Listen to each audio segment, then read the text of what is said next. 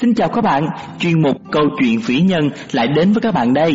Có rất nhiều câu chuyện hay và bổ ích đã được kể, các bạn có thể tìm lại để nghe nhé.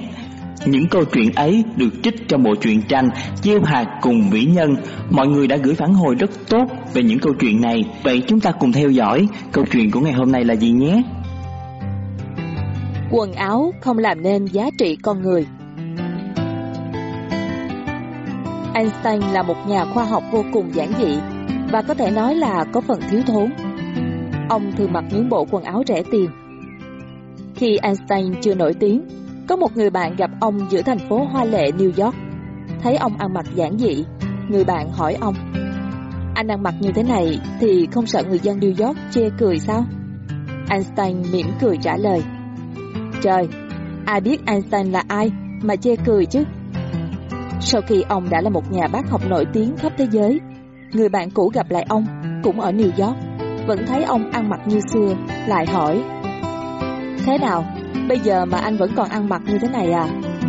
Chẳng sao cả, bây giờ ai mà chả biết Einstein, quần áo sang trọng đâu có làm tăng giá trị của tôi lên thêm tí nào nữa đâu. Bây giờ người bạn hiểu chuyện và không còn chê trách chuyện ăn mặc của Einstein nữa.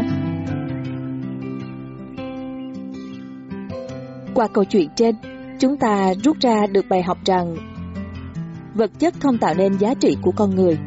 Tri thức và nhân cách sống mới là giá trị đích thực. Đừng cố chạy theo vật chất và những thứ xa hoa, hãy trao dồi tri thức và sống thật có ý nghĩa. Nhìn sâu vào nhân quả của câu chuyện, chúng ta thấy được gì nào? Lãng phí thời gian, tiền bạc để chăm chút vẻ bề ngoài thì sẽ mất tập trung, mất tự do, thu hút người khác đến với mình chỉ vì bề ngoài. Xem thường người mặc đồ bình dị, tăng tính kiêu ngạo, ít gặp bạn chân thành. Chúng ta cùng ôn lại câu chuyện qua các câu hỏi tư duy sau đây nhé. 1. Nguyên nhân nào khiến Einstein thích mặc đồ giản dị?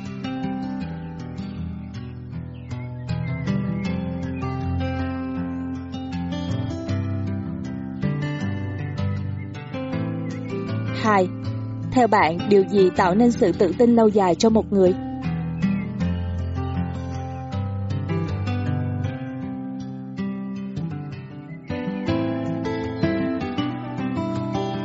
Ba, bạn đã dùng thời gian của mình để làm những việc gì?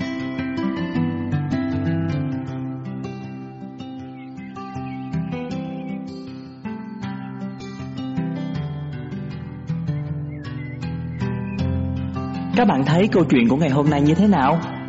Nếu bạn thấy bản thân nhận được điều gì bổ ích từ những câu chuyện này, thì hãy cho chúng mình biết trong phần bình luận phía dưới nha.